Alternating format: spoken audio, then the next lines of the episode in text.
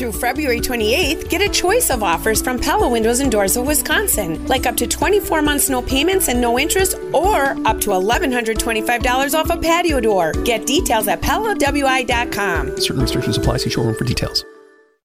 Live from the Annex Wealth Management Studios, this is the Jeff Wagner Show. The Accunet Mortgage Talk and Text line is open now. Give us a call at 855 616 1620. And now, WTMJ's Jeff Wagner. Good afternoon, Wisconsin. Welcome to the show. Hey, if you follow me on Twitter, it's at Jeff Wagner 620. A number of new postings over the weekend. And I, I, I want to start off. We're not going to take calls on this because I admit I've been on my soapbox about this for the last couple days, and it really is a first world problem given, you know, what's going on in the rest of the world. But well, here, here's what I tweeted over the weekend, and it's kind of a follow up to Greg Matzek Sports. It is absolutely disgraceful that baseball owners and players have failed to come to an agreement. The real losers are the fans and the folks who work for small amounts of money so the players and owners can become rich beyond the dreams of avarice. And it's just, again, I, I understood that there was the possibility this could happen 80 plus days ago when Major League Baseball locked out the players. And the reason they locked out the players is the collective bargaining agreement has expired. And the concern was, gee, we don't want the players going on strike in the middle of the season and potentially canceling the playoffs, which is when the owners make a, a lot of their money. So let's lock the players out, and we'll try to force a resolution. Well, that's all well and good, except then the owners sit around for six weeks before they even make their first proposal. You got these off again, on again talks, and, and now the word is unless you can get a settlement by today, they're, they're going to cancel or at least delay opening day and shorten the season. And it's just a complete and total mess. And what has been frustrating to me, and I know to a lot of people, and, and this is from my perspective as a as a baseball fan, as a guy who writes out a check, you know, um, every year to to buy a bunch of the, the tickets. Um, I, it's frustrating to me that you, you cannot get this done, where you have literally a multi-billion dollar business, where the value of baseball teams is going through the roof. The, the Brewers, I don't mean to pick on the Brewers, but when the Attanasio ownership group brought the Brewers, they, they paid $223 million for it. The team is now worth a billion dollars. And there would be, if they decided to sell the team, there would be people lining up to buy it. Owning a Major League Baseball team is like a license to print money. Now, in any one given year, you know, the, the cash flow might be a little bit less, but Major League Baseball teams aren't hurting. And the players aren't hurting. And, and I look, I take no position on, you know, what should be the minimum salary and when should somebody be eligible for arbitration. All I know is that there is just a boatload of money that is out there to be divided. And the fact that these people cannot get together and figure out an equitable way to divide it is just disgraceful. On top of that, it's it's the quote unquote little people that are the ones that get hurt. It, it's the fans that have advanced the, the money and, and buy the souvenirs. But what really, uh, my real heart goes out to me, and I, have told this story before. I, I, have friends in the Fort Myers area who, and that's where the Red Sox and the Twins train. I have a number of friends who live, you know, at least during the winter in the Arizona area, and and I, I'm hearing firsthand about the impact that the cancellation of spring training games has because the, these areas depend on people traveling and supporting the team and going to the restaurants and staying in the hotels and things like that. And those areas depend. They've got all sorts of people who, who work the spring training games, whether it's ushers or parking or, or whatever. And now when you're talking about putting um, regular season games in jeopardy. Okay, two years ago, you had an abbreviated baseball season that wasn't open to the fans. So all those people who would normally work at American Family Field, sorry, we don't need you.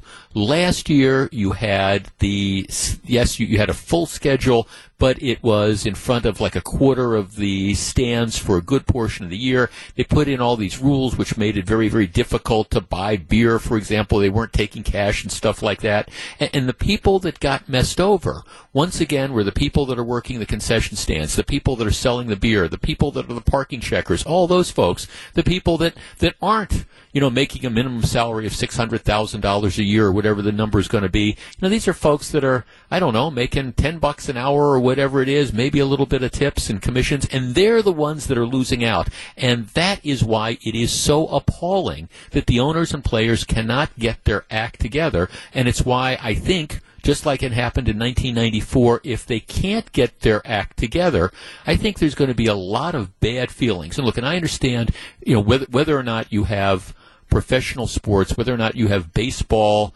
in the spring, given everything that's going on in the world, really is a first world problem. But it is just so frustrating to me. You, would like to almost walk into these meeting rooms where you've got the players and you've got the owners, and you'd like to flick on Fox News or CNN or whatever show you want to watch and say, Do you see what's going on? And do you want to see what real suffering is? Now, you mean to tell me that you guys can't figure out how to divvy up this multi billion dollar pie? Just disgraceful. And if they can't get a deal done by today, and they're serious about cancel, which means they would they claim that an opening day has to be canceled, it will be an appalling failure by everybody connected to it. Brewers opening day is supposed to be on March 31st for those keeping track. All right, when we come back, I think I think Vladimir Putin has badly miscalculated in his invasion of U- Ukraine. I'll explain why and we'll discuss. Stick around. This is Jeff Wagner, WTMJ. You're listening to Jeff Wagner on WTMJ. Welcome back. So very glad to have you with us. Look, it's the lesson, I think, certainly of of the last 60 years. that the U.S., I think, should have learned the lesson in Vietnam. French should have learned the lesson in Vietnam. U.S. and Russia should have learned the lesson in Afghanistan. What is that? That it's very easy to get into places militarily. It's very, very difficult to get out of places sometimes. And the question becomes, what does victory look like and, and at what costs? Now, I understand when Russia first invaded Ukraine. For the longest, for in the lead up to this, there was everybody who thought, okay, this this is going to be the, this walkover, and Putin's going to move in, and the Russian military might is going to take over, and they're going to occupy this country.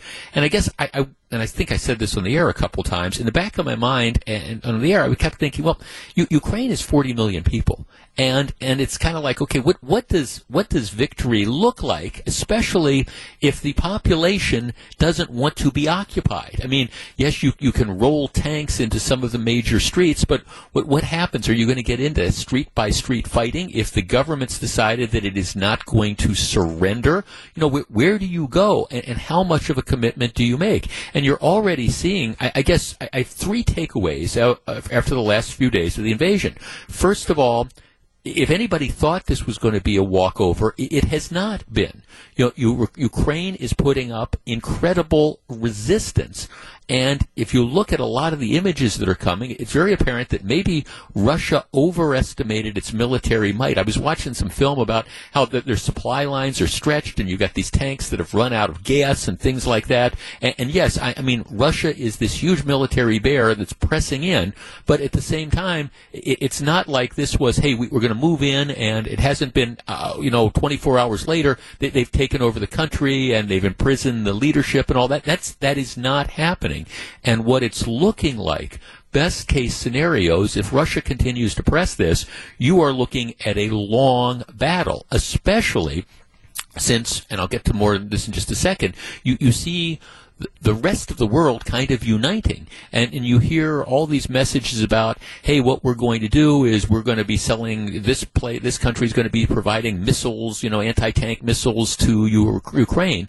And so it's very apparent that the West is kind of rallying and they're going to be providing, if not actually troops on the ground to help defend Ukraine, they're going to be providing weapons which can be used. And, and that does nothing but prolong the struggle. You look at one story after another where you're talking about, you hear Ukrainians saying, "Hey, we're we're we're heading home. we we want to fight." Now I understand there's lots of people trying to get out. You've got a humanitarian crisis, but my point is, if Putin thought that this was going to be a walkover, it just hasn't happened. Secondly, in invading Ukraine, Vladimir Putin has done something that I did not think was possible, and I'm not sure it's happened since September 11th, 2001. And that is, he's been able to unite the world. After September 11, 2001, the vast majority of the world came together to denounce the terrorist attacks on American soil. this invasion has effectively done the same thing.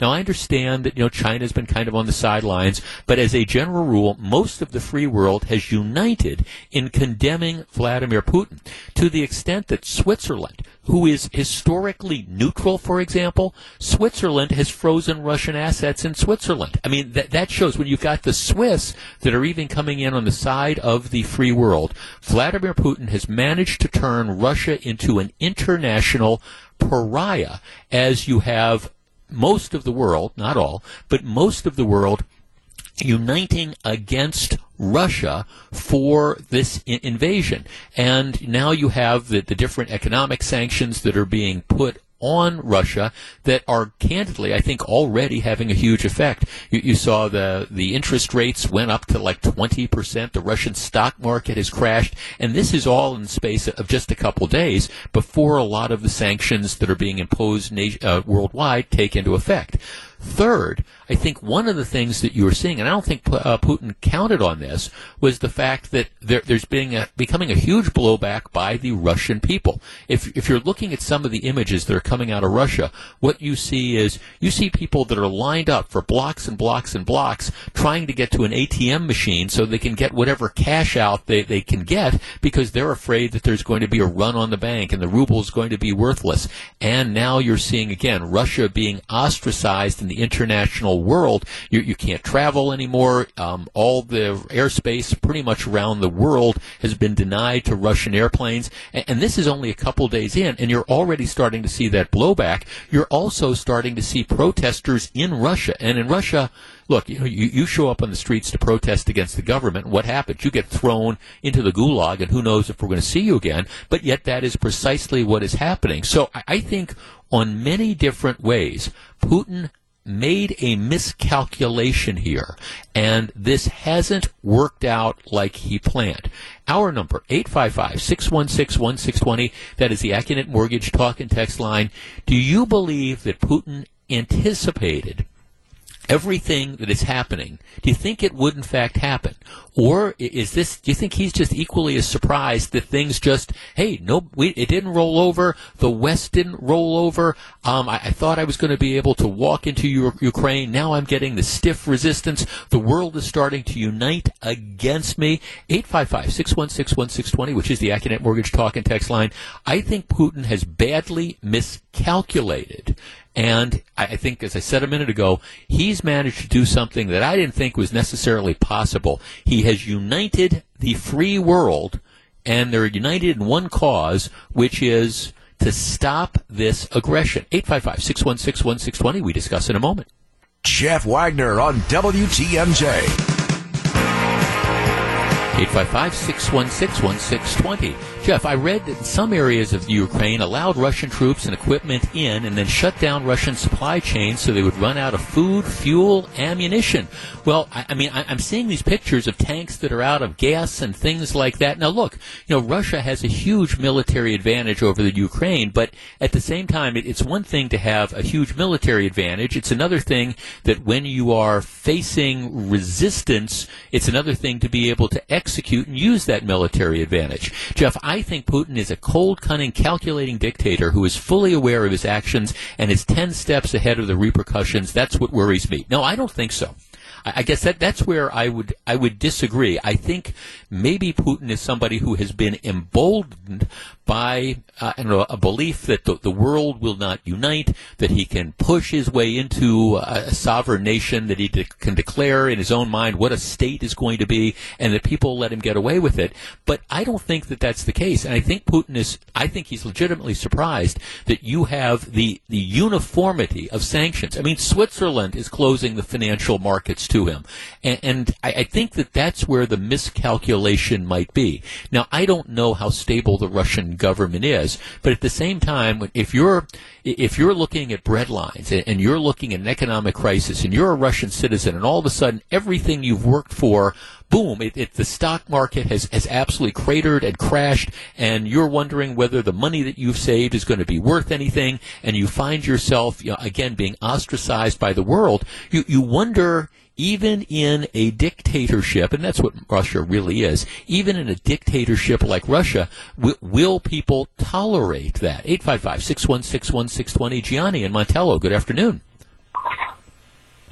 Yes, good afternoon, Jeff. Wow. Hey, um, two weeks ago I called your show, and I apologize. Uh, perhaps I'm a bad uh, judge of character. I did not think that that he was foolish enough to to take Ukraine. Uh, you know, the Crimea. Um, it was one thing, but and, and the the um, you know the disputed territories with with Russian um, citizens in it is another. But no, he's he's he, he it's apparently he wants to take uh, Kiev now. This is a full blown uh, incursion into Ukraine, and I, I wonder now what he is thinking because he, what is he going to tell the mothers and fathers of the Russian troops that come home in body bags? It's a complete miscalculation. It certainly caught me by surprise, and I, I think this is the beginning of the end for Putin because the Russian people aren't aren't going to stand for this much longer.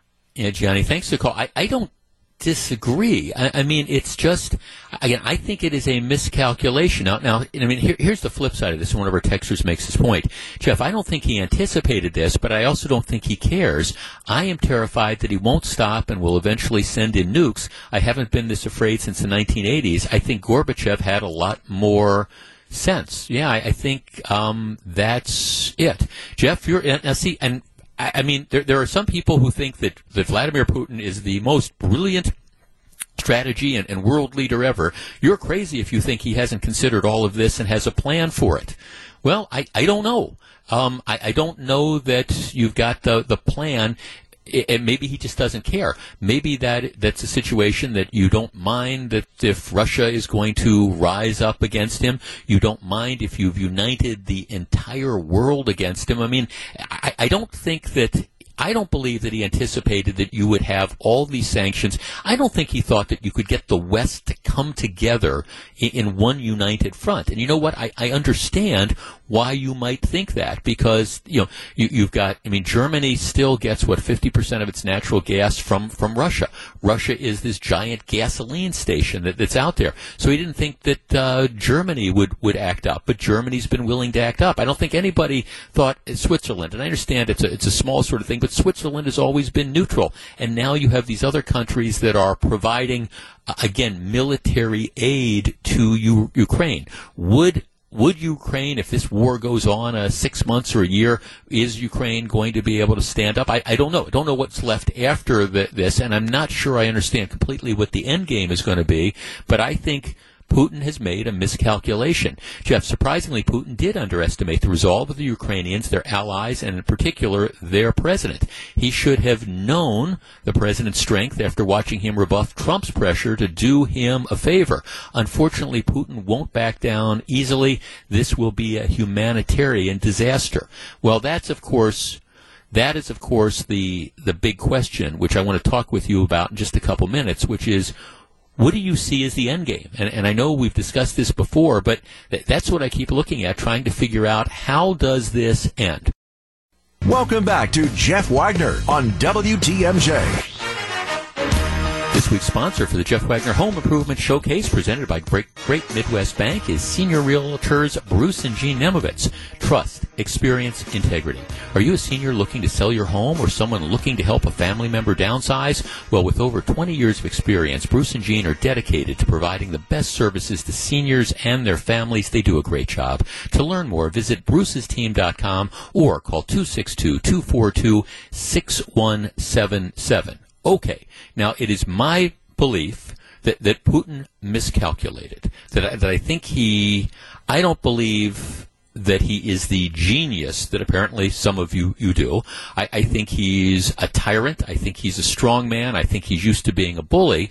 And bullies sometimes get, get surprised when people stand up to them, especially since there hasn't been a lot of people standing up to Putin over the course of the last decade. I mean, we when when he decided to annex Crimea, he was able to do it with very very little consequences. So I, I think I mean I can understand why he would be feeling emboldened by this, but this hasn't been Crimea. This has been the world that is pretty much united against him. So now you have Ukraine that is putting up resistance. You have the rest of the free world that is now starting to provide them with weapons to help resist. You have sanctions that have been put in place. And I guess I understand some people don't think that there's enough sanctions, but I mean, here, here's the deal. You, you, what you have to understand what's going on here is that the, the, Russia is now being denied access to large parts of the financial system, sanctions on their uh, central bank. As a result of this, um, their, their, their interest rate, the borrowing rate, has now gone up to 20%. As I was saying earlier, you have people that are standing in line trying to get money out of this. You've got their access to being able to travel internationally. That has been pretty much cut off. I, so th- there are consequences here. And it's also very apparent if you follow what's going on in Russia that the, as much as they're trying to manage the propaganda, it's a different world out there now with people having access to the internet and cell phones and things like that. It, it's tougher and tougher for these repressive regimes to keep reality out. And you're starting again to, to see that. And at some point in time, I think if they haven't already been aware of it, the Russian people are going to start getting the, the fact that, hey, we have become this international pariah. Having said that, Russia in general, and Vladimir Putin in particular, is an international pariah with access to nuclear weapons, which makes him incredibly dangerous. He's also, as are bullies, bullies are people that, you know, they, they need to win, that they, they need to, they need to figure out a way to save face. And so even if it's not a victory in reality, they need to be able to claim victory. And I think that's especially important for somebody like Putin, who he's not responsive to the Russian people, but what he is responsive to is the oligarchs, the people in power that keep him in power, because once he loses their faith, that, that's where it becomes an issue. So if we're going to have a non-military solution. It's very apparent to me that there needs to be some sort of off-ramp for, for Putin where he can save face and be able to claim victory whether he won victories or not. Okay, so our number, 855-616-1620. That is the Accunet Mortgage talk and text line. You know, we're, we're several days into this now. Let me ask you, what, what do you see as the end game? I mean, and I guess if if you had to look into that crystal ball, how do you see this resolving yourself? Do you see Russia taking over Ukraine, setting up a, a puppet government, um, killing the president of Ukraine, and then just reinstating essentially the Iron Curtain, and then menacing Poland and the other neighboring Baltic states? Is that how this turns out? Um, do you see I don't know the out that Putin just admitting that this was a bridge too far, like in Afghanistan, and, and pulling back, and the Russian tanks driving back in, in failure. Is is that going to happen? 855-616-1620. That is the Accunet Mortgage talk and text line. I, I actually, and, and I, I hope I'm right because you know a, military conquest of Ukraine would be just dreadful. The sooner this mess ends, the better it is for everybody. I mean everybody in the world. So I'm hoping there's some sort of diplomatic off ramp here where you, you get the ceasefire. Ukraine goes back to being Ukraine. If you have to make some nominal concessions to Vladimir Putin so he can claim, claim victory, then, then you do that. But I'm hoping there is a diplomatic solution to be found. 855-616-1620. What do you see as the end game? Back to discuss in just a minute. This is Jeff Wagner, WTMJ. Back to take your calls. Here's WTMJ's Jeff Wagner. And also, please understand, I am not talking about appeasement. That, that that's not this at all. Matter of fact, what, what I've seen, I think you've seen is you have this Russian tyrant, this bully that's launched this attack, and like I was saying earlier, has managed to unite the entire world, or almost the entire world, against him. Something that you would have never thought was possible. So I'm, I'm not saying you capitulate. Oh, Mr. Putin, here, I tell you what, we're going to let you establish a puppet government in, in Ukraine, and we're going to promise that they're never going to be a part of NATO, and we're up. You know, I, I don't, I'm not advocating that at all, but I think as the as it becomes more and more clear that I, I, believe at least that Putin did not understand the consequences and thought this was going to be a lot easier. If you want to resolve this, you still need to find a diplomatic off ramp. That's the phrase that I'm using. So you, you can let the dictator save face and pull back the, the troops without giving up anything significant or anything that you wouldn't have given up before the, the invasion. And I guess that's what my hope is. I don't know how you structure that deal, but otherwise, otherwise, and again, a couple texters are saying, well, that, that Putin's going to become increasingly more frustrated. Then you're going to see him like carpet bombing the cities and things like that, and you're going to have, you know, tens of thousands of civilian casualties. I don't put that past him. I, I guess at that point in time, you ratchet it up, and then you ratchet up the, the world response. I just don't want to see this turn into World War III. But I understand that you cannot give in and capitulate to this, you know, tin pot dictator who unfortunately has access to a nuclear arsenal. Let's start with Dan in Port Washington. Dan, you're on WTMJ. Uh, thanks, Jeff. I think in the next two weeks that the military aid that Germany has promised now, finally, after reneging when Trump asked them to put in their 2%, if they send the military aid and uh, planes that they're buying from the U.S. now, Jeff, versus Russia. If they send that in in a month, it'll be settled because I think the people in Ukraine want democracy and they're going to uh, fight all hell for it. If, however, they don't get it, and then they, let me finish. He get carpet. He starts carpet bombing people leaving Ukraine. World War III starts. Thank you.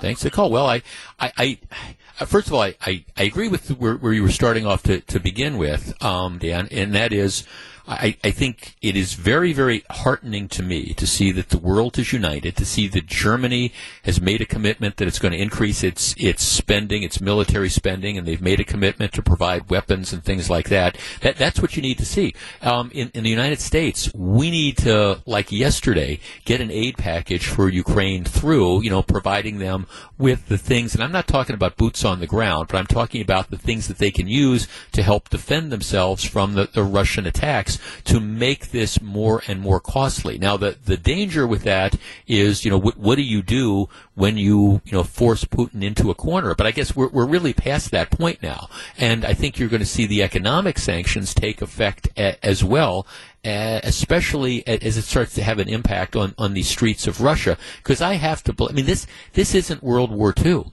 I mean, this isn't Nazi Germany trying to you know invade Russia and destroy the, the country. That that's not what this is. This is, if anything, it is the flip side. And as I always say, I'm reluctant with analogies to Hitler and Nazi Germany and things because they're almost always inappropriate.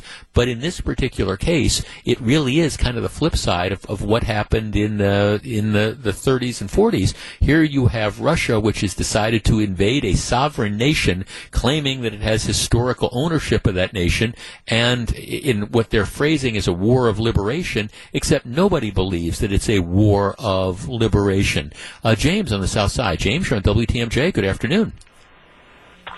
Yes, um, Jeff. I think that uh, if he doesn't get his way, I think this is going to be stretched out uh, over Biden's uh, next three years in uh, office and stuff like that. And I think it's going to get a lot messier. And maybe he will even uh, use his nuclear uh, weapons or stuff like that to really to show that uh, he's still in power and he's still Russia. That there's still Russia. I think it's, it's going to get a lot worse before it's going to get a lot better. Well, James, thanks for the call. I hope you're wrong. I, I mean, I, I just, I, I don't, I, I, can't say to you, oh, there's there's no way that Russia wouldn't use some of its nuclear arsenal. I mean, obviously, if that happens, it's a completely different story. But you're essentially talking about Russia going to war with, with the world. That that's that that's it. And you, you I guess you, you never know the mental state of of a particular leader. Um, you, who, who would have thought that you know Hitler would have done you know what, what Hitler did? And I, am not saying Putin is Hitler, but but at the same time, the, these behaviors, these irrational sort of behaviors, and you know who, who knows what could happen. So I, I hope you're wrong. I, I hope cooler heads prevail. I hope that there's that there's somebody in power in Russia because it's not just Putin. I mean, it, it, it's just it, it's not just Putin. So you would hope that some of the people in power are able to sit and say, "Look, this this is not this is not the road we want to walk down. You know, we we don't want to have all our, our our entire economy crumble. We we don't want to have all the foreign assets that we have all over the world for some very very rich and powerful people. We don't want to have those taken a- away. Um, we, we need to figure out, again, the term I'm using is, is some sort of off ramp, which I'm not arguing as appeasement. That, that's not the case at all, but something where we can let somebody save face, but at the same time, we're, we're, we're pulling back. Let's talk to Jorge in uh, Waukesha. You're on WTMJ. Good afternoon. Good afternoon, Jeff. Thank you for taking my call. Hey, Yes, um, you know, I don't think he's gonna he can use the uh, nuclear stuff because there is, like you said, a lot of people behind him. I mean, if you have seen the news, whenever he does a press conference to their own cabinet people, you see how they twist their mouth and their eyes. You know, they are like, hey, "Are you crazy?" You know, but they can say anything. Number one. Number two. By the time he decides to push the button, do you know the Netherlands how many silos with nuclear rockets they have? I mean, they are right in their corner. 15 minutes after he pushed that button, he is done. I mean, by the time we get one, you know, so I don't think he's going to go that way. He's just pushing. Why they took Chernobyl?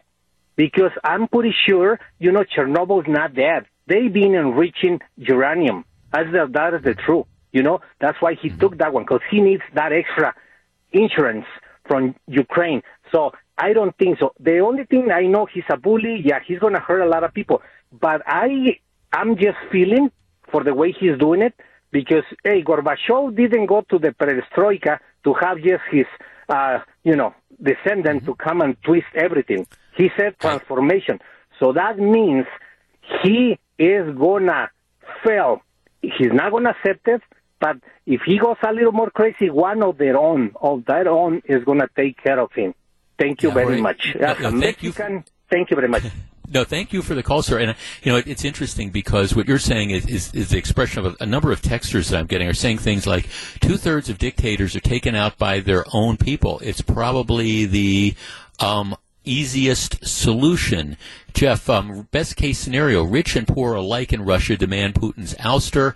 Um, so as far as I'm concerned, to heck with an off ramp, toss the bum out due to the financial calamity he caused by his misstep. Well, I, I look. Is the world probably a better place if Vladimir Putin is not leading Russia. I mean, you don't know what the alternative is, but right now the, the question kind of becomes, could it be worse? So I'm I'm I'm there with you on that. At the same time, you got to figure out how you're going to affect this thing. And I appreciate what you're saying, Jorge. The the idea that, that that's why a nuclear war is so just very very unthinkable because of, of the devastation it would cause, and because of the response capacity that you know the the free world has. That's why I think one of the things that has been so very positive. Look, and I I understand that there's not many silver linings in the very dark cloud of everything that's been going on over the course of the last couple of weeks over there. But one of the positive is the fact that the world has united.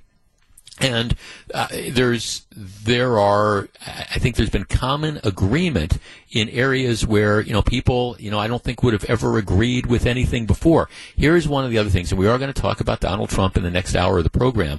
But um, remember, for the longest time, he was pushing to essentially dissolve NATO or pull the United States out of NATO. And I think Trump had an interesting point that, that the United States' contribution financially was perhaps disproportionate. Putting that aside, though, aren't we glad we have the NATO alliance now? Because the NATO alliance is what is standing up to, uh, again, Vladimir Putin. And it, it's not just a question of, okay, this is the United States or this is Great Britain or whatever. This is NATO and it's Germany.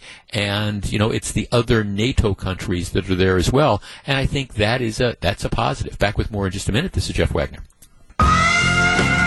And this is Jeff Wagner. One of the things I have consciously tried to do over the course of the last couple weeks is I, I, I, I've tried to use this, my program, my perspective, as, as a, I don't want to be uh, as a podium to, to just rip on Joe Biden for this, because this is one of these times where I think that we're not conservatives, we're not liberals, we're, we're Americans, and we, we come together for things. I, I think it, it's very clear, and I, mean, I don't, I don't really fault the, the tone that Biden has taken. He's clearly, at least in my opinion, he's not necessarily leading the, the charge against Putin, but but he's he, he's going along. He's going along with NATO, and we're doing things. Maybe they're working working behind the scenes and coordinating efforts. So, I, I mean, I, I think, you know, he, he hasn't been, I think, necessarily front and center, but he has been part of a group, and I think that might be the way to proceed. Now, having said that, I, I do think there, there's fair it's fair to look at certain policies and, and bring out some criticism. As I've been saying repeatedly, Russia, it's not like China that has this vast economy that, that makes stuff. And, you know, that's not it. Russia is a gas station. And if you, if you reduce the world's dependence on Russian gasoline, what happens is you, you hurt Russia in a big way. And I think one of the things that even to this day it is frustrating is that Joe Biden still refuses to acknowledge that and refuses to take easy measures which would open up domestic production of oil, Re- reinstate the, the, Keystone pipeline, uh, allow drilling in the Arct- uh, Arctic refuge, all sorts of things which could increase our capacity to produce oil, reduce any dependence we might have on oil that we get from Russia, and help allow us perhaps to become a major exporter of oil. And, and instead, Biden talks about, well, we need more renewable energy. Well, that, that's not, an, at least in the short term, that's not a solution to the problems we have. Just saying. Back with more in just a couple minutes. This is Jeff Wagner. Live from the Annex Wealth Management Studios, this is the Jeff Wagner Show. And now, WTMJ's Jeff Wagner. Good afternoon, Wisconsin. Welcome back to the show. Let's talk some politics th- this hour. Um, I, I, think you know, we've got a mayoral election that, that's coming up in what or early early April. To me, the dominant issue this time it's, it's clear it, it's it's crime, Uh, I was just looking at the latest crime map and statistics that the Milwaukee Police Department has put out, and again, it, it's it continues to be unthinkable. Last year, which was a record for homicides in the city of Milwaukee, 191 homicides. Last year at this time, according to official records, there were 16 homicides. This year, there are 34. That's up 113% over a record year. I mean, at this pace, you'd be looking at probably almost 400 homicides. Now, it's not, I don't think it can continue that much, but you, you have people dying right and left on the main streets of Milwaukee, and that 34 number I don't think includes one or two homicides over the weekend. And then other indicators we talk about a lot car theft. Last year, 10,479 cars stolen. This year, again, we're, it's higher than last year. Same time last year, 1,400 cars. This year, 1,438. So, I mean, statistically, that's only a small increase, but it, but it's after an unthinkable record year that you on a 25, 26 cars stolen on an average day in the city of Milwaukee. It, it's just unbelievable. And I, I think one of the things that's happening is average citizens are incredibly frustrated about, about crime, whether it's the inability to catch criminals, the inability to discourage criminals, the inability once criminals are caught to keep them off the street. You know, you name it, everybody is just fed up with being victims.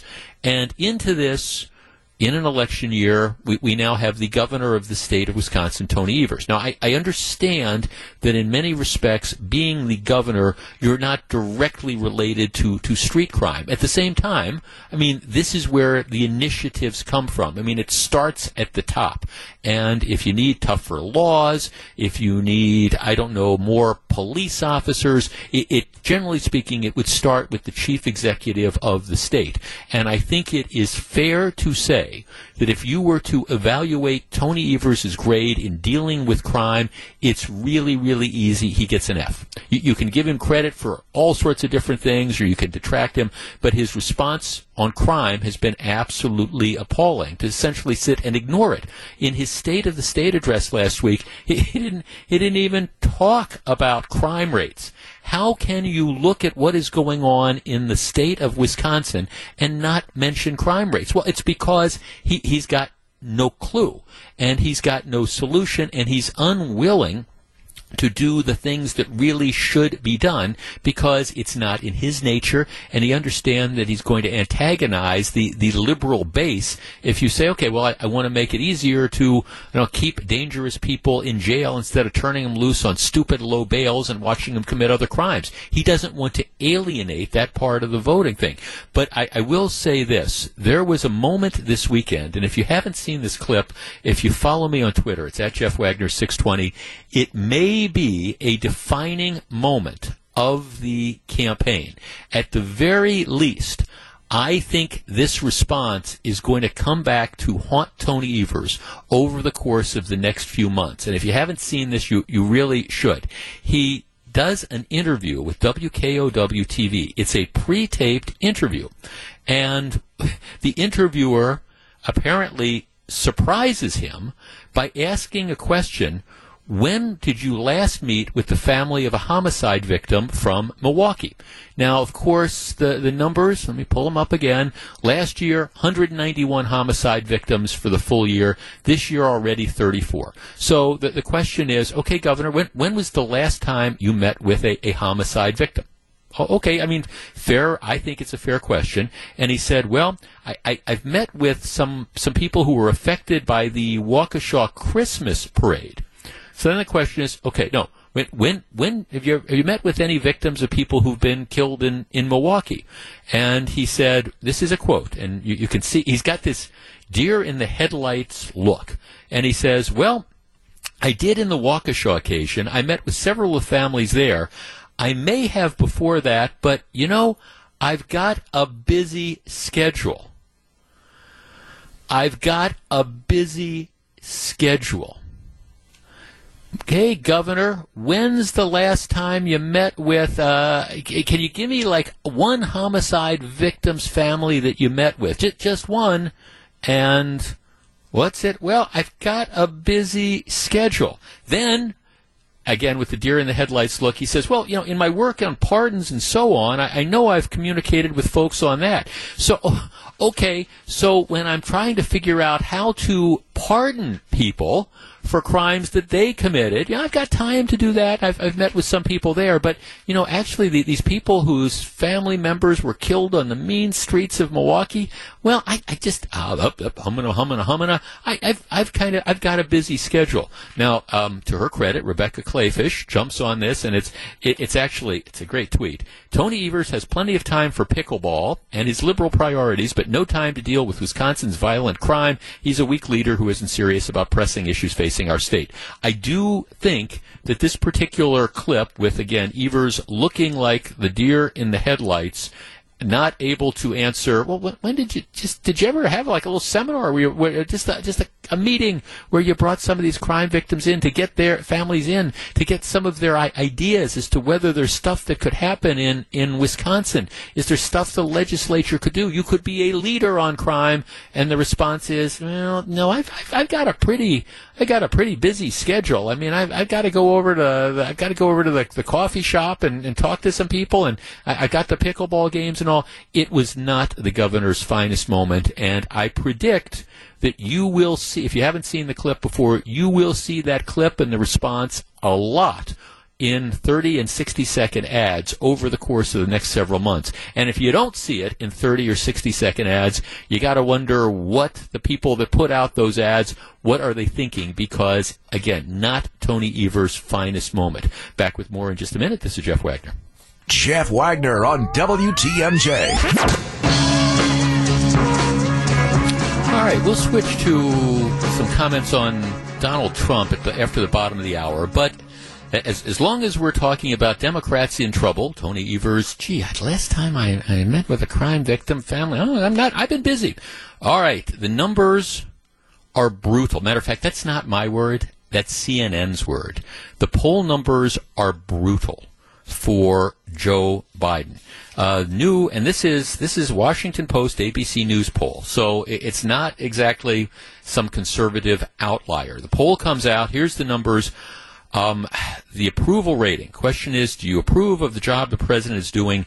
37% say they approve of the job he is doing. 55% disapprove. Overall, 44% say they strongly disapprove.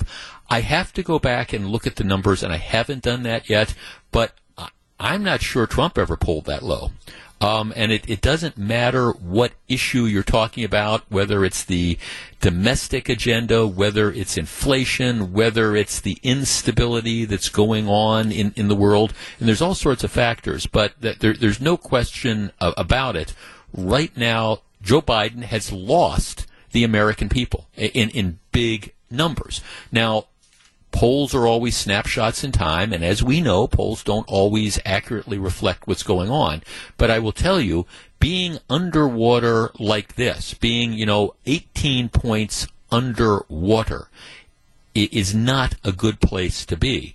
And it's especially not a good place to be going into, you know, midterm elections that never stack up well for, or almost always never stack up well for, you know, the, the incumbents. So Biden's numbers, 30 7% approve, 55% disapprove. And again, it, it's pretty much across the, the board. You've got Republicans that are pretty much united, but he's lost independence. He's lost independence in a big way. Our number, 855-616-1620. That is the Accunet Mortgage talk and text line. Here is my question. Do you think Joe Biden can recover? Or is, is Joe Biden doomed to be a, a lame duck president who goes down in history as you know one of the more ineffective presidents of of the 20th century, one of the more ineffective uh, presidents of history. Right now, it's clear that the American public has soured on him because these polls, this particular poll that I'm talking about, is not necessarily an outlier. Can Biden come back? He's got three years before his term is up, whether he has to decide to run for reelection or pass the torch to someone else. You've got the midterms that are coming up in a, in a few months. Look, anything can happen, and I guess maybe the sudden successful a resolution of what's going on in Ukraine. Maybe Biden will get all sorts of credit as being the peacemaker. I, am not sure you're going to see that. People are not necessarily happy with the direction the country is going. I think that that's pretty clear as well. Biden, big time underwater, can he come back? 855-616-1620. That's the Accunet Mortgage Talk and Text line. My answer is, well, I guess anything's possible, but to be this far in the hole on so many different issues, um, if the fat lady hasn't sung, she's at least off stage warming up. 855-616-1620. We discuss. This is Jeff Wagner on WTMJ. 855-616-1620, which is the Accunet Mortgage Talk and Text line. Now, you, you can take, you know, polls for what they are. I mean, my perse- my perspective has always been that you ignore polls at, at your own risk, especially when all the polls are showing the same sort of thing. Now, the one exception to that has always been Donald Trump, who always outpolls what his numbers are because I think there's people who are just reluctant. They support him, but they are reluctant for a variety of reasons to acknowledge that they do. But here's the, the numbers. New Washington Post ABC News poll out. CNN is calling it brutal. 37% approval rating, 55% disapproval. And I, I, during the break, I, I pulled up the numbers. This approval rating, and let's compare apples to apples. It is the, with one exception, it is the lowest for a president heading into their first State of the Union address since Harry Truman. So I, let's let, us let us just look at Truman on. The only president, former president, who had a lower approval rating going into the State of the Union address, which is going to be tomorrow, Trump had 36 percent. Biden has 37%. So he's essentially same point in time, he is polling the same as Donald Trump. So for everybody out there who just couldn't stand Trump and said, "Oh, the, the American people aren't behind him," well, well, Biden has the same. Now the difference is that, that Trump was controversial from the beginning when he came into office, um, and and you had a lot of people who just never thought he was legitimately the president. In Biden's case, his poll numbers were good in the beginning, in large measure because he was getting I think a bounce, credit, whatever word you want to use, from the whole concept of, of dealing with uh, COVID-19 and coronavirus. Now, you can argue again, you know, was was Biden just taking advantage of the stuff that, that Trump had put in place, you know, and the vaccines and things like that. But the big thing that Joe Biden had going for him was that the American people believed that he, you know, was handling the coronavirus uh, pandemic in an effective way. That's pretty much gone. You know, I, I think he's, if you look at the numbers, he's lost the glow from that. The economy and inflation. I don't want to say the economy's been in shambles, but I think there's a lot of uncertainty. You've got all this unrest going on in the world, and you've got, I think, a lot of people questioning whether or not Joe Biden is up to the task. When they do the individual poll numbers that look at what they call like the generic ballot test. Would you vote for a Republican or a Democrat? O- overwhelmingly now, people are saying that they're going to vote for Republicans. Now that's that's kind of easy to say because it's tough to just do that. You know, you, it really kind of depends on who the people are. But if you look back, these numbers in many respects are kind of similar to where they were. If you look at, like, for example, where they were in Trump's numbers and what happened to Republicans um, two years in the Trump administration, looks like you're looking at the same thing on the other side. But the real question is, can, can Biden, you know, turn this around? Jeff, um, I believe Biden can come back. Um, look at Donald Trump. Trump is clearly the top Republican. The vast amount of Republicans now bow and curtsy to Donald Trump. We're going to talk about that in the next segment of the program. But the real question becomes have the American people soured on Biden? And, and my answer is, and I've said this before, I, I, think he's going to go down in history as being a caretaker presidency. I president. I think that's going to be it. He's the guy that was the alternative to Donald Trump. And candidly, I think in retrospect, pretty much anybody who, with perhaps the exception of Bernie Sanders, who would have been nominated was going to win because of the backlash to Donald Trump. Uh, Joe Biden ran uh, on this platform of I'm going to be a uniter. And as soon as he got into office, he decided to go off on this kind of far left agenda, biting off way more than he could chew. And then, you know, you had the stuff that happened with the pandemic and you've got the world stuff going on. Can you turn it around? Well, I guess you can always turn it around.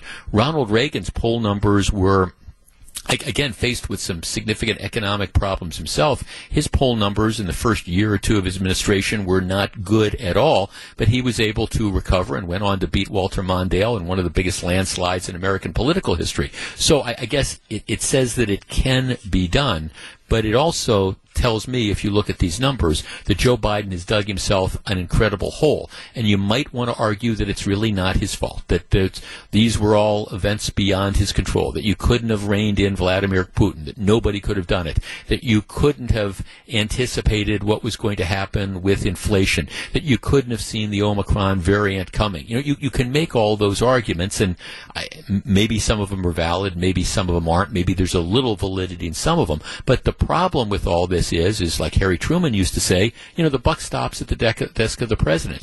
And, and right now, you have a lot of unease in this country, and you have a president who I think a lot of people have questions about whether he's up to the task. The State of the Union address is going to be tomorrow. My guess is whatever had been written before has been torn up and thrown out, and you're going to hear President uh, Biden talk about, you know, what's going on in U- Ukraine, which candidly I, I think is on the front burner. Is that going to be enough to turn his numbers around? Time will tell, but um, candidly, candidly, he's dug himself a really, really big hole. Jeff Wagner on WTMJ. So, what is it that could get Joe Biden reelected in 2024 or set 2024 up for maybe a big Democratic win? Well, one name Donald Trump. Uh, William Barr, Bill Barr, who is the former Attorney General, I, I knew him because he was the Attorney General. He was the final Attorney General under uh, the first President Bush, and that's back when I worked in the U.S. Attorney's Office. So I, I had an opportunity to meet him a couple times, and matter of fact, I think somewhere I got a picture of me getting an award from him or something like that.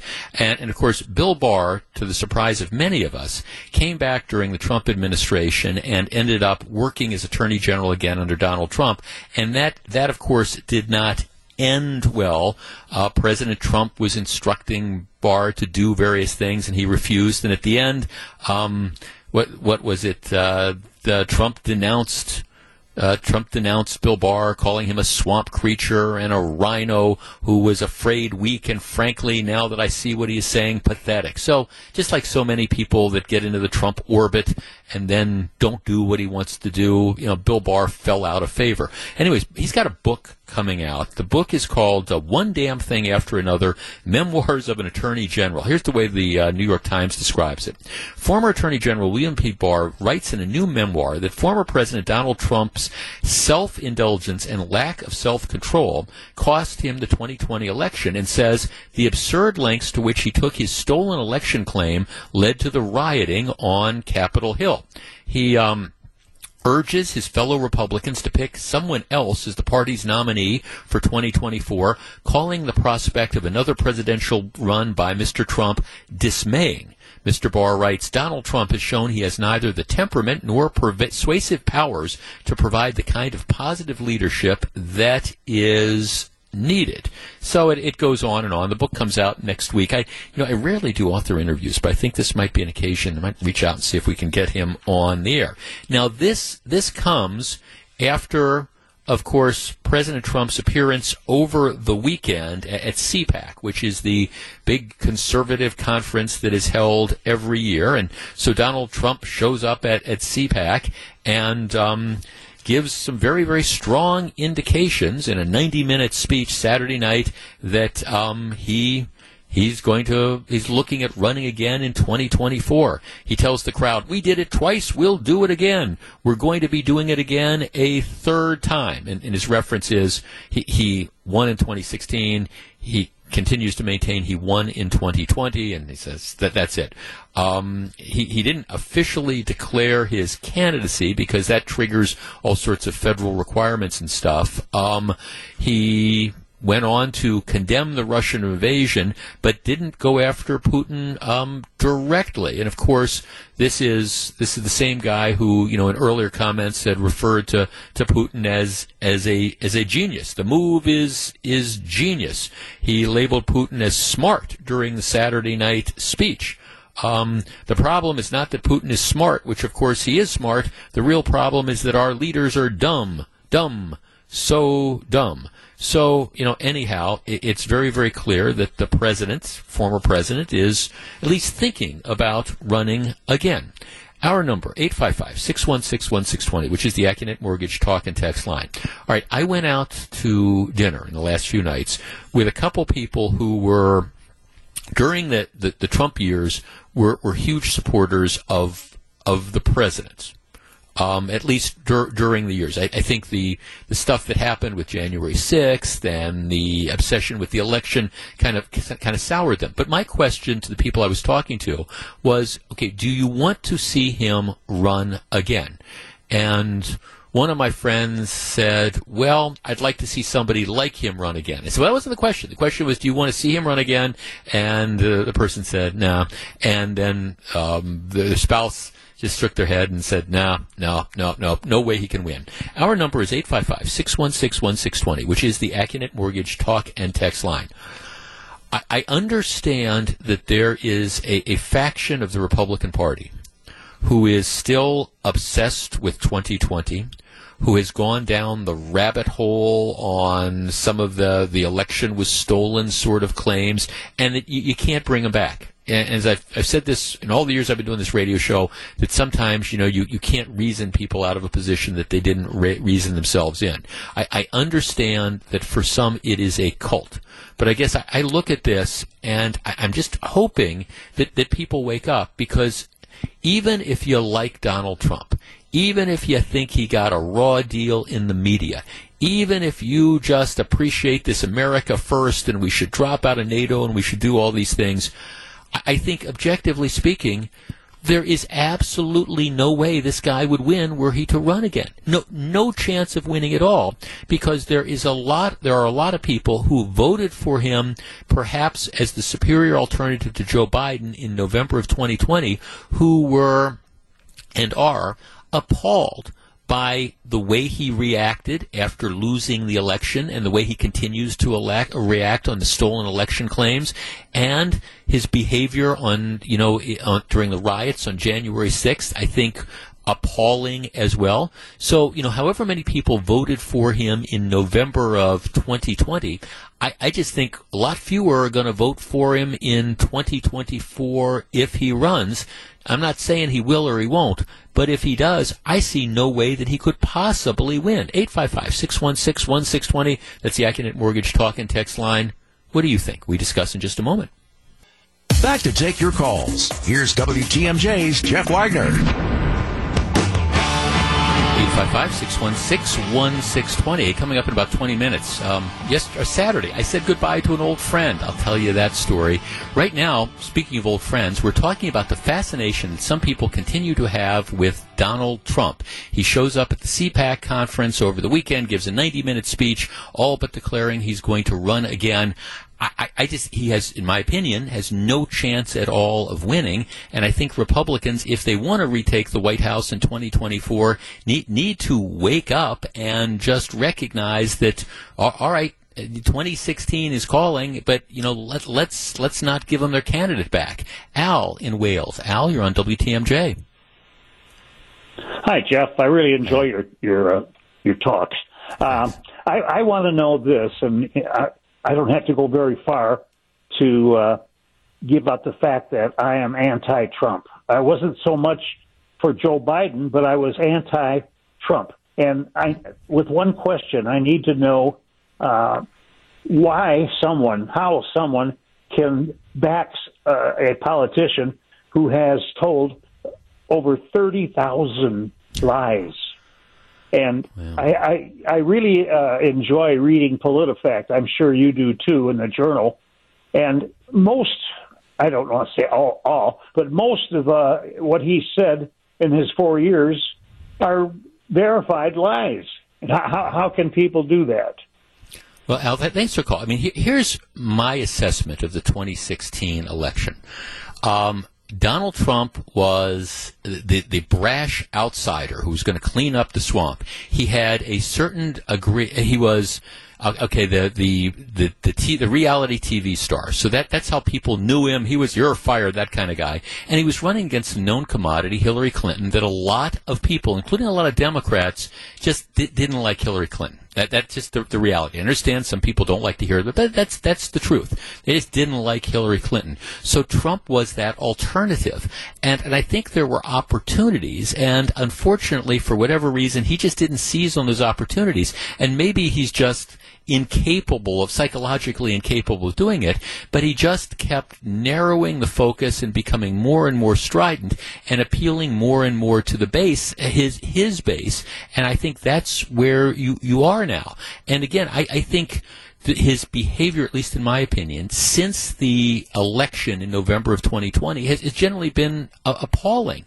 Whether it's the continued obsession with, oh, the election was stolen from me, and, and then supporting candidates who want to go down this rabbit hole, like the guy that's running for governor in Wisconsin, who's running on a platform of, we're going to decertify the election in Wisconsin, and we're going to take away our t- the 10 electoral votes. Something you can't do as a matter of law, but it would be crazy re- regardless. And but those are the type of people that, that Trump is ending up reaching out for. 855-616-1620. Jeff, three things did it for me. Not acknowledging he lost and instead focusing on his accomplishments, not agreeing to a smooth transition, a tradition in our democracy, and then stoking the flames leading to the January 6th riot. He won't win, so I don't think he should run.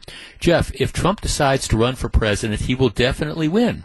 We're getting tired of the far left running the clown show. If he was in office today, we wouldn't be talking about Ukraine.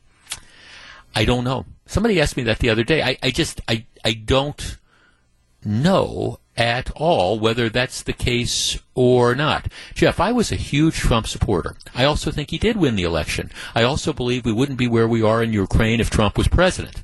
However, Trump is now too old. We have an old guy as a president now who is stuck in the past and doesn't know half the time where he is. We don't need another one. I was mentioning that to somebody, matter of fact, this morning. I just, there, there is something about our, our electoral process that are, are we not going to be able to find? No offense to people who are in their 70s and 80s, but is can't we even find somebody in their 60s that we think is qualified to run for president? Jeff, you're correct. Trump needs to go away. Jeff, I voted for Donald Trump in 2016. I would not vote for him in 2024, especially since he called Putin a, a genius. Yeah, well, that's the kind of stuff that um, is is going to come back to haunt him.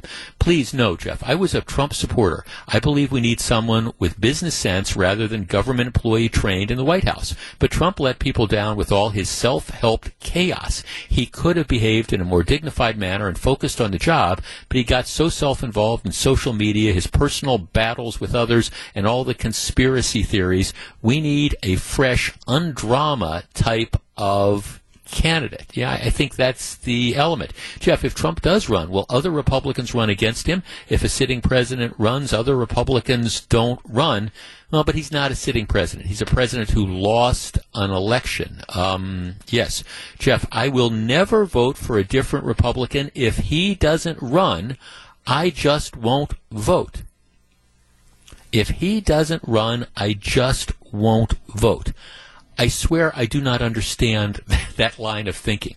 I love Donald Trump, but if Trump doesn't win or get the nomination, I'm going to sit it out. What the you know what is that? I mean, really? Oh, so Elizabeth Warren is is running, or AOC is running for president, or Bernie Sanders.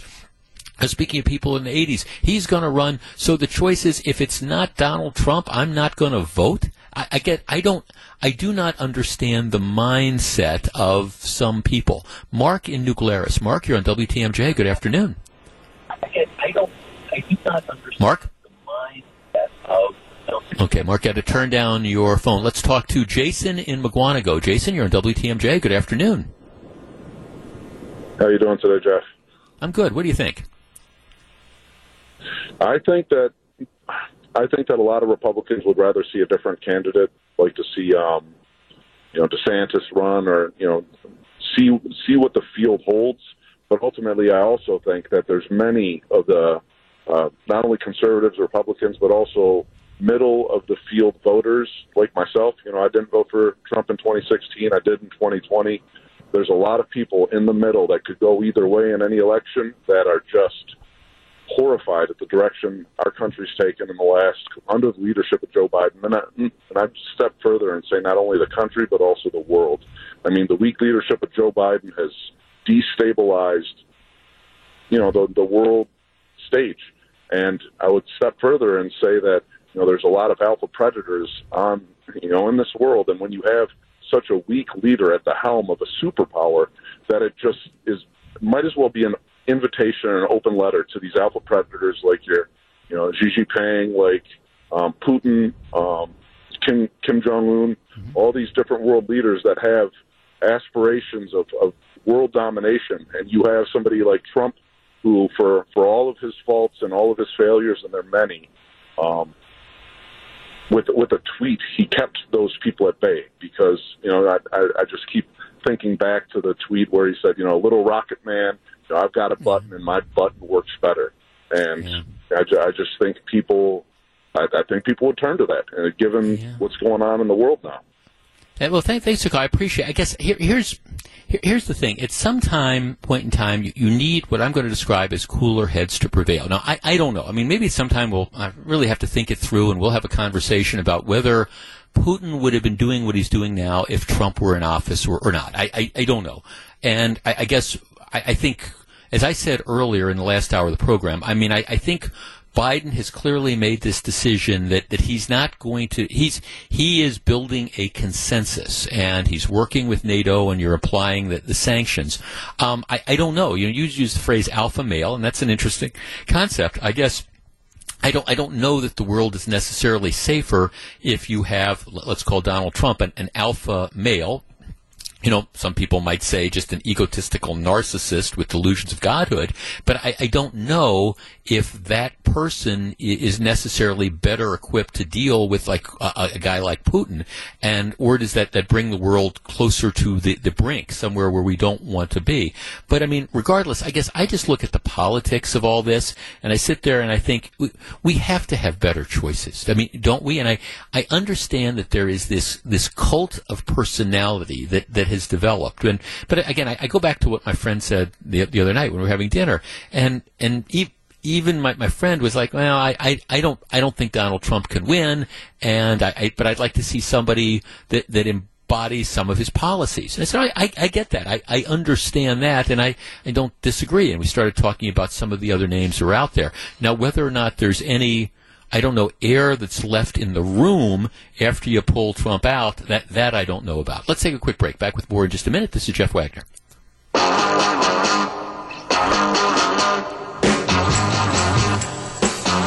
Trump was a great president.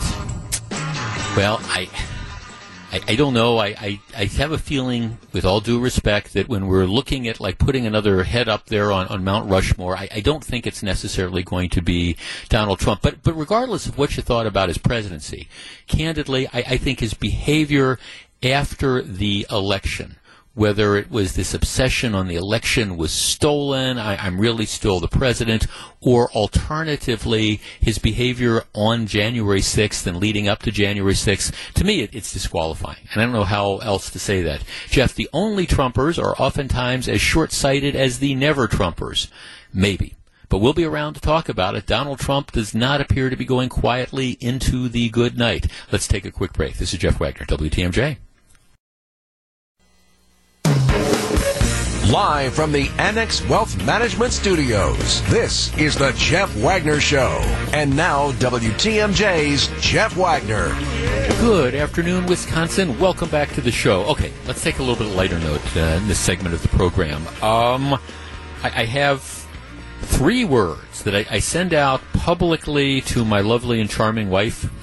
Those three words you were right. Now, here, here's the story. If you're a long-time listener to this program, you know that I, I am not an early adopter. I, am the guy that says, okay, you know, that there's this new thing that's out there, and and like, well, I don't, I, I like what I've got, and I, I don't see why I need something else, etc., etc. So I, I, I ease into things that that's just kind of the way I am. But it's also partly driven by the fact that I've, if I've got something that's perfectly satisfactory and it's working fine, why would I get rid of a, a, perfectly good piece of equipment that meets my needs and spend money buying new something new and something new just to have the, the, latest bright shiny object? That's just kind of the way I am.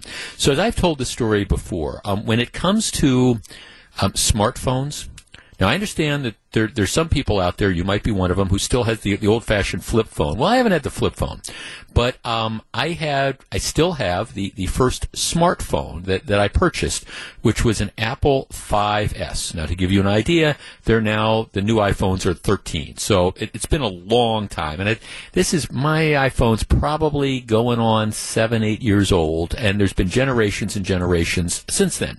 Now, my, my response on my iPhone 5S has always been, look, it, it's fine. It does what I need it to do. I mean, I can make phone calls with it. I can check the internet. Now, admittedly, it's not as fast as other things, but it but it does the things that I need to do. And what's more, it, it's paid for. Why do I need to drop money for this? So, starting with my wife, but many of my friends have been abusing me relentlessly over the last several years about the, the phone. Well, part of the problem now is that, that the phone is getting to be such a museum piece that the um, that, Apple isn't supporting a, a, lot of the stuff. That they're not doing security updates anymore. And then I think um, Verizon by the end of the year or something, it, it's it's going to be a brick. You know, they're, they're not the, the, the, technology it won't be supported at all anymore. So th- that day was coming when I had to say goodbye to to my old friend. So Saturday afternoon, we happened to have some some time that freed up in our schedule, and so it was like, all right, let's go iPhone shopping. The other thing that really got to me was that the the battery life, and I have replaced the battery a couple times, but the battery was just draining really, really quickly when when I would use the internet and things And so it was starting to become a, a, nuisance where, you know, you look and all of a sudden the phone is, the, the phone is completely losing its charge. So I, I, go to a couple stores, ended up in, in the Apple store, ran into nice young man. His name was Nicholas, and um, I, I pull out the phone, and my, my wife is just snickering as I as I pull out the phone, and he's like, "Huh." We don't see those anymore. I said, "Are you giving any money for trade-ins? And he said, nope, nope. we don't kind of support that, that technology and stuff. But in any event, you know, we, we start looking at the new phones and he shows me these different things. And I, I ended up pulling the trigger and now holding, I am holding in my left hand a brand new, you know, iPhone, you know, 13 that I ended up buying at the store. The, the thing, you know, a lot of times when you, when you're making these purchases and stuff, you're worried that, you know, is it going to be how much of a pain is it going to be to transfer the, the data? And in my case, the, the, young man says, no, it's, it's not at all. Here, we'll back up your phone and then we'll put it up in the cloud and then, you know, I'll download it. And I will tell you, it, everything that was on my old phone is now on my new phone and it, it, took probably less than a half hour, 45 minutes, all in, all done. And now I've got this brand spanking new, you know, iPhone 13 that is just amazing to me because uh, of how quickly, of how quick it is. You know, I'm used to like going on the internet and checking something and it turns and turns and turns and finally have it. And now it's just, it's like, oh my gosh, this is completely different. And I will tell you, uh, my, my wife ended up being right. It was worth making that purchase. And I resisted this for the longest time because I thought I didn't need it. But now, now that I have it, I'm really glad I did. And I guess my thinking is I'm not going to wait as long to go back. Our number is 855-616-1620. That is the Accunet Mortgage talk and text line. All right. Cell phones have become ubiquitous. I mean, there, there was a time when, you know, people, you know, used phones and carried phones to make phone calls. Well, nowadays, yeah, they make phone calls, but that's not really, I think, where most people use their, their cell phones, their smartphones for. It's for texting, it's for surfing the internet, and it's for messages and all these different things. Um, having now upgraded, I am sitting here thinking, I, I should have done this a long time ago. So, how do you know when it's time to retire old paint and make that move to the, the new piece of equipment. 855-616-1620. That's the Accunet Mortgage talk and text line. This is just another one of those things for, I mean, the longest time, you know, I, I the our you know cars have all these new, new features. And for the longest time I was like well who needs the backup camera? Or who needs the this or that or the other thing? Now that I have a vehicle that has all those in it I don't think I could ever go back. And now that I have the new smartphone and I'm seeing how fast and there's other things that it does that my old phone that was perfectly serviceable I'm thinking I probably should have done this a couple years ago. 855-616-1620. How do you know when it's time to upgrade? We discuss in just a moment. All right, you ready to go? Got your phone? Got it. Keys? Keys. Wallet? Mm-hmm. Okay, phone, keys, wallet. What about Debbie? You got Debbie? Of course. Can't forget about Debbie. When you're on the roads, don't forget to take Debbie with you. Follow Debbie on Twitter and tune in every day for the latest on what's happening on our roads. Debbie Loziga, your go-to for all things traffic in Wisconsin. Only here on 620 WTMJ. Hey, Milwaukee nonprofits, do you need to raise funds for your organization, your church group, your high school, or your sports team? Well, you can the fast and fun way by running a concession stand at American Family Field this summer. Milwaukee Sports Service and the Milwaukee Brewers helped hundreds of nonprofits raise over $1.5 million just last season alone. Look, it is easy, it's fun, it's profitable. Earn a percentage of your sales and keep all your tips. The more games you work, the more dough you make. Sign up now. Stands are filling up fast. Go to baseballnonprofit.com that's one word, baseballnonprofit.com. This is Jeff Wagner on WTMJ. 855-616-1620, which is the Accunet Mortgage Talk and Text line. Yes, I finally pulled the pulled the trigger on a new phone purchase over the weekend, and I, I, was I was going to see how long I could hold out with my iPhone 5s. It is sort of funny. You walk into these phone stores and you show you show the phone, and they just kind of like look at me, thinking, "Okay, where did this person come from? Excuse me, sir, have you been hibernating for a while?" I said, "No, I," and um, but I, I did I finally, I would say traded in, except I didn't trade it in because there was no trade in available for my iPhone 5S. But I, I have the new one, and I got to tell you, it's it's just it is it is it's like a revelation. All the different stuff it does It does eight five five six one six one six twenty. Um, let's see. Uh, when do you trade this stuff in? Jeff, um, I am a novice when it comes to my smart, smartphone. I don't know the difference between my phone or an iPhone or whatever. Oh, I'm telling you, you go, you'll, you'll know. Jeff, um, I'm right with you. I hate changing out something that works. I held on to my 6 Plus forever because I liked the screen size. It finally died and I had to go to the iPhone 12. I kicked myself for not doing it sooner. Yeah, that's kind of the situation I'm in. If she's listening, my wife was right. Jeff, I just upgraded, upgraded to an iPhone 13 and I am loving it. It runs so much faster and smoother than my iPhone 11. Well, that's interesting. And again, for me, it was like the battery life because even though I've replaced the battery a couple times, it was just draining really, really quickly, and it was becoming just a pain in the butt. Jeff, when you start putting money into fixing it, maybe it's time to replace it. Yeah, there's an element of that. Jeff, the same thing happened to my husband and I. Our phones were old and the battery was draining fast. We pulled the trigger, got two Google Pixel X for Christmas. Love them. Wish we would have done it sooner. yeah, there's there is that there is that element. Jeff, I got a newer phone three years ago. I'm like you. If it works, why spend the dough? But it got to the point where the battery would last five hours. I would have to keep shutting it down to reboot. My wife changes phones like every two years. Well, this is the interesting thing now that you speak of that, is because my wife has an iPhone 11, and so she's she's in there with me when I'm making the purchase, and she's kind of looking at my iPhone 13, and she's saying, "Oh, this has got two cameras. You, you can get them with three cameras. I got the one with two because I didn't." I, I was happy with my one camera and my old one. She's like, huh, there's this and there's that. And she kept saying, well, I don't really need a new phone, but I don't know, maybe there's a Christmas or a birthday that's coming up. Jeff, I wait five years before I change out.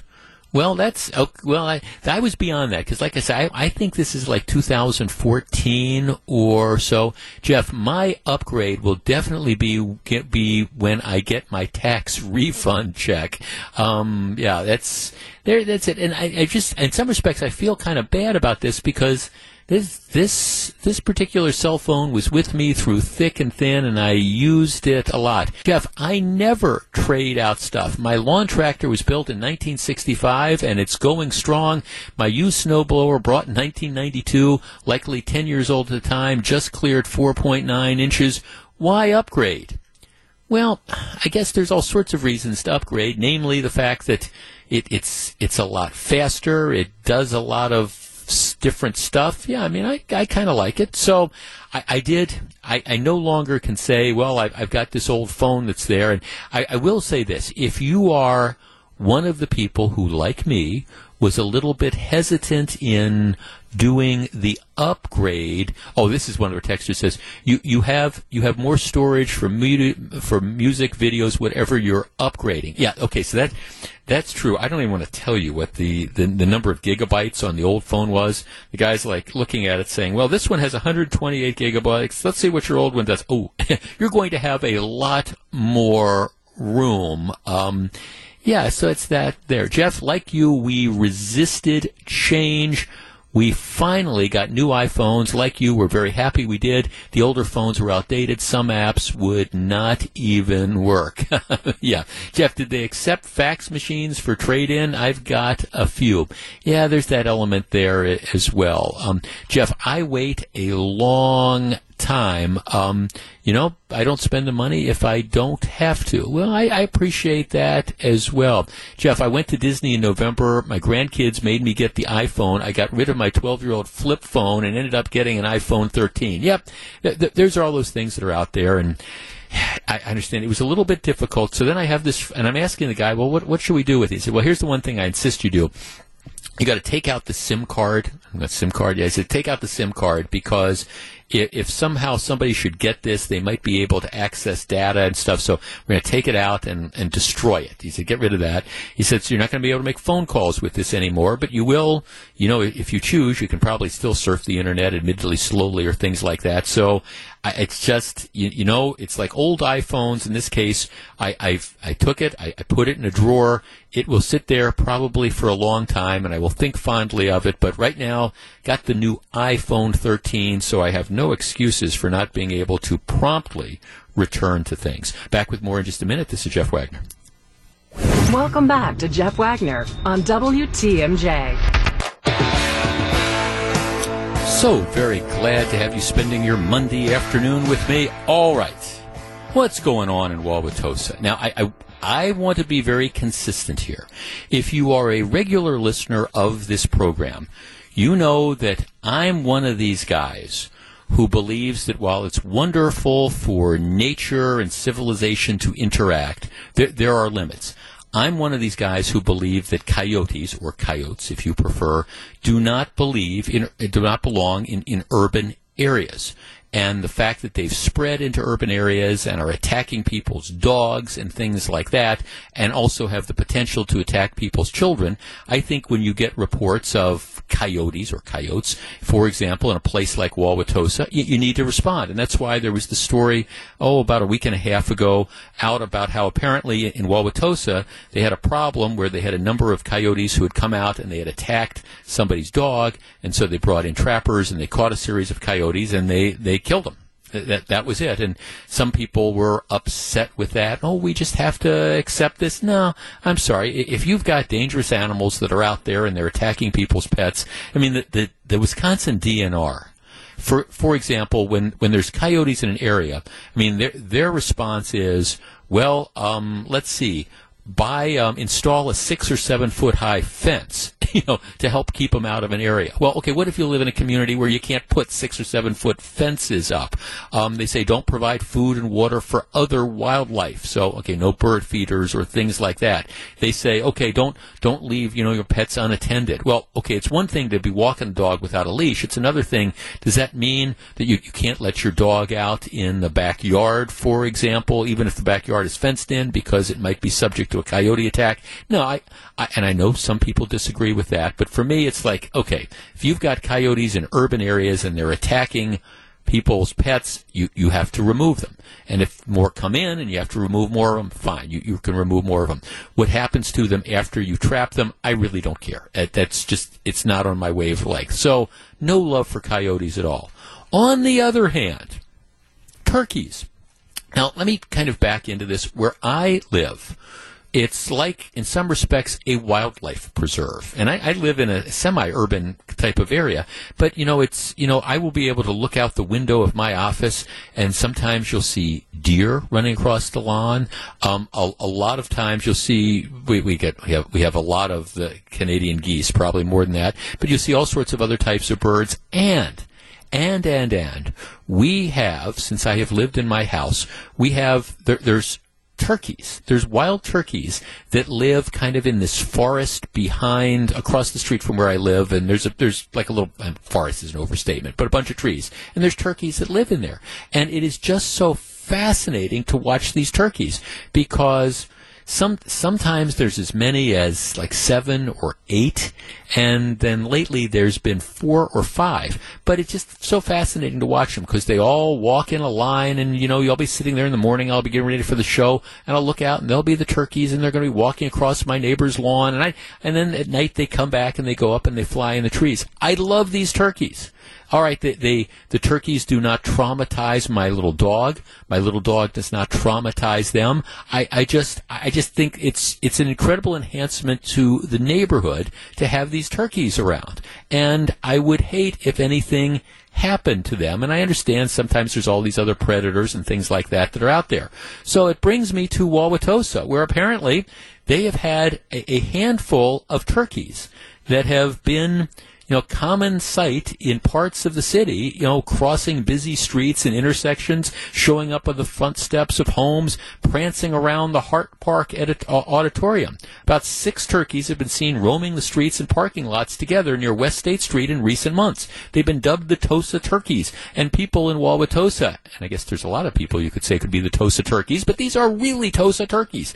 And so they've kind of been adopted by members of the community, which makes it just mind blowing to me that the city of Waukesha decided to trap and kill some of these wild turkeys who were really causing no problem. Apparently, their health officer said the city received one incident report from Outpost Natural Foods about a confirmed attack on a person.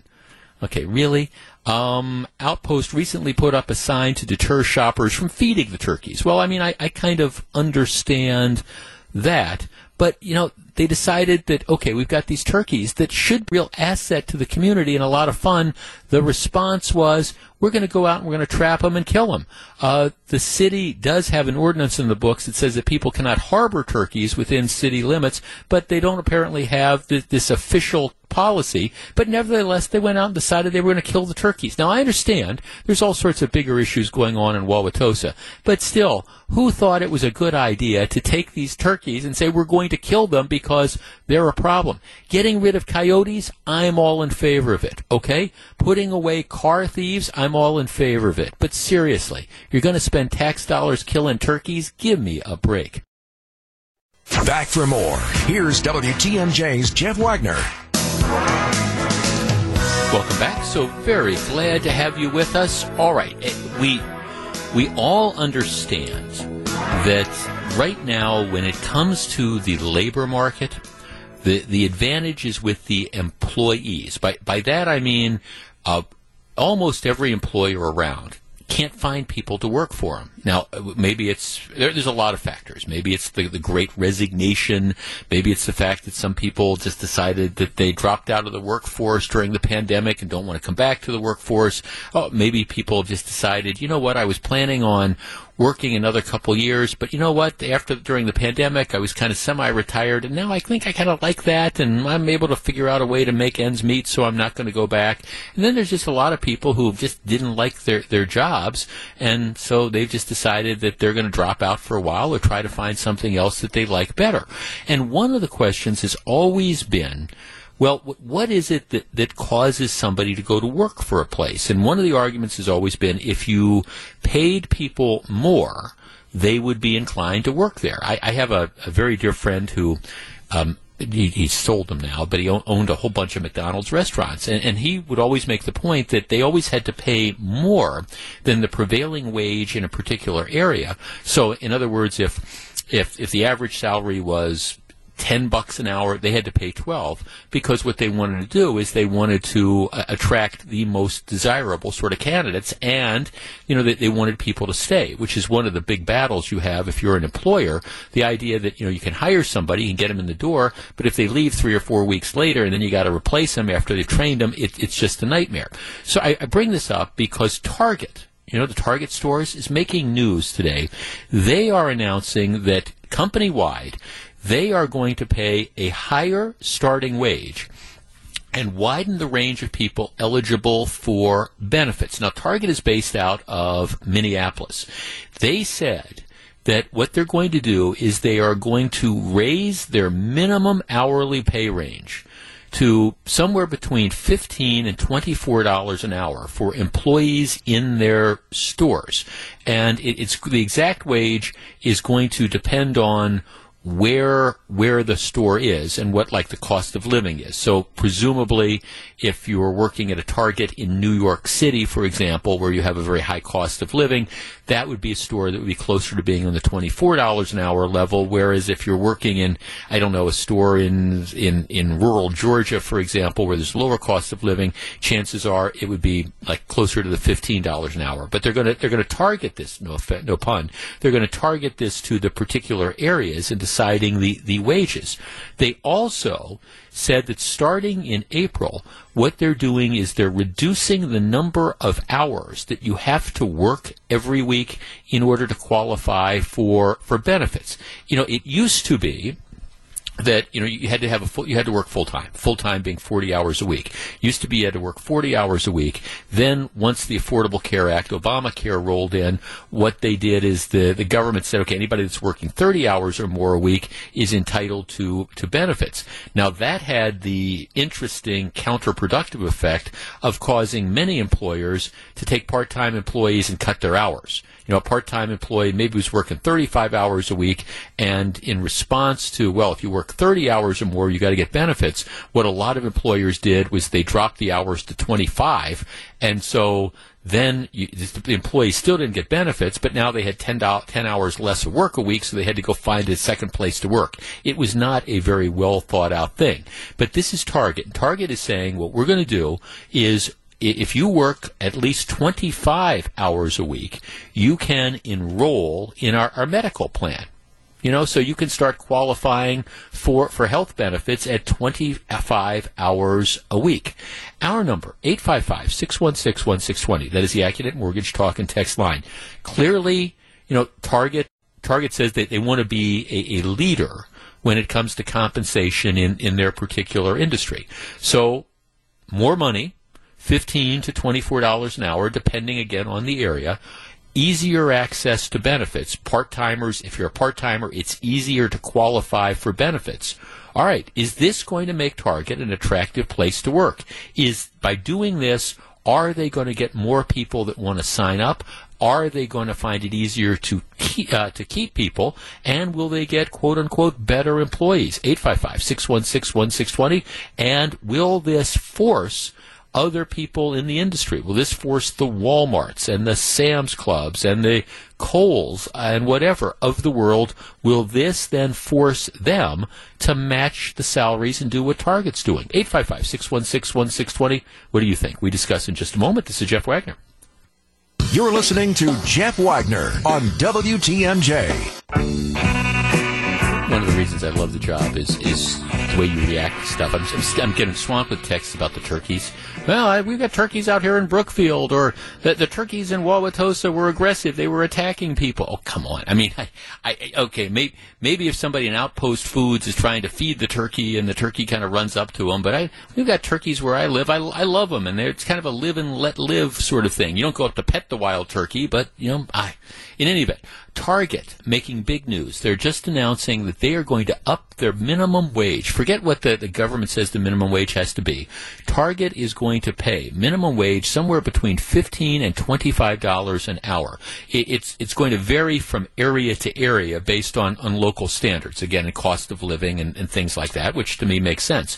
In what I think might even be a bigger deal, uh, Target is going to reduce the number of hours that you need to work a week to qualify for medical insurance, which is a big deal for a lot of people. They're dropping it from 30, which is the government minimum, down to 25. So you can you can work a part-time job. You know, you can work 25 hours a week, and what would that be? You know, maybe you know you know, three eight hour shifts or four evenings or whatever, and you can qualify for medical benefits, which is a huge deal. And I guess my question is, is, is this going to make Target an industry leader? Will this help Target get and retain employees? And, and my answer is, is yeah. I mean, and I think, look, look, this is this is not good news for I guess for people who are concerned about inflationary spirals because this is going to encourage, I, I think, other other similarly situated businesses are going to have to, to do this the same thing because you're competing for that same work pool, but at the same time,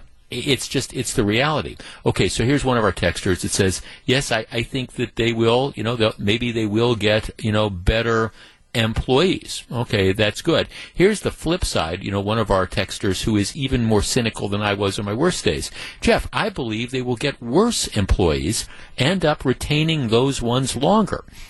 I understand there's some good employees out there that can only work part-time schedules, but I think the vast majority of part-time workers this is, I'm, I'm quoting the text now. This is not me.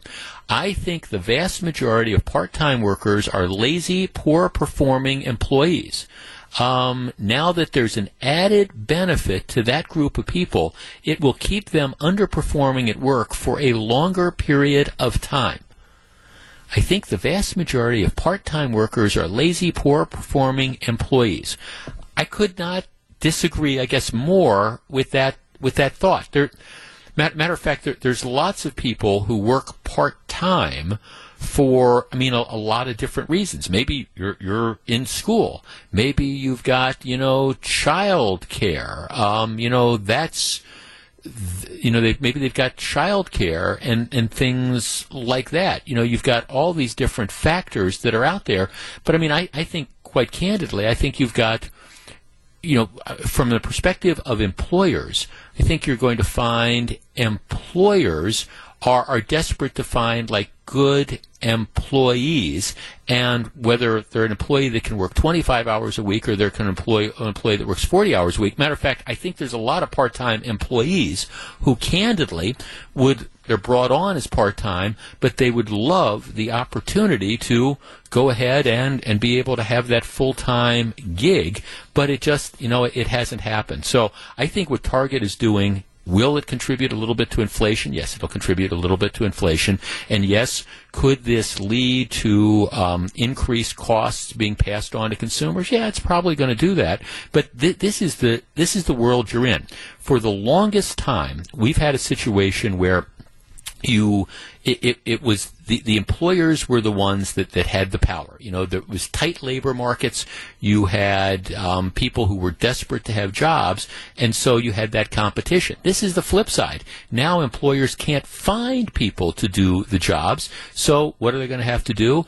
They're going to, you know, have to pay more. If anything, I think that for our texter who was thinking that, well, okay, here's this deal where it's going to have them retain the, the poor employees. No, I, I think by by paying more money, what's going to happen is you're going to get more applicants that are in there, so that you can up expectations. The, the idea is, okay, we I, I don't have to have okay, Jeff's a lazy, lousy employer employee, but I got to keep him because even though he's a lazy, lousy employee, I, I, don't have anybody to replace him with. Well, okay, you offer you know a better incentive package, you offer more compensation. I, the effect of what ends up happening is you, you've got people that are applying for it, so you go in and you say, Jeff, you got to really step up your game here, pal, because you know this is these jobs are. Look at all these applicants we have for this particular position, and if you you keep coming in late, bottom line is we're going to you know cut you loose. So I, I actually think that I think it does probably improve the quality of the workforce. On top of that, I think it probably keeps people around you know longer and let's face it benefits continue to be a really really big deal for people uh, because uh, benefits are expensive. It's one of these hidden costs of stuff that are out there. Tammy in Burlington. Tammy, you're on WTMJ. Good afternoon. Oh, hi, Jeff. How are you? Thanks for taking my call. Yeah, what do you think? First time caller, long time listener. Um, I have run a cleaning service for over 20 years, and I have um, been listening to the minimum wage debate for several years now, and I'm kind of in the the corner where I, I think that maybe we don't even need um, minimum wage requirements. I think that we can handle this on our own. I think that when we, I'm all for increasing wages across the board to allow people to have livable wages is a fantastic thing. But you have to remember that all of these small businesses cannot afford to keep up with that pace. All the big companies can do it. The small companies, the only way they're going to survive is to increase their prices. This is going to have a huge effect on inflation. No, no, it is. No, no. Th- thanks for the call, Tim. You know, I, I don't. Dis- I mean, that's that's the that is the problem because you're you're right. Your your cleaning service you are now, in order to hire the people to work for you, you're going to be competing. They can say, well, Tammy, you know, I, I can go to Target and I can, I mean, I don't know what the, the, the minimum starting salary is going to be in Burlington, but okay, Target's paying 17 bucks an hour, you know, I, and I get benefits after $25, after, after 25 hours.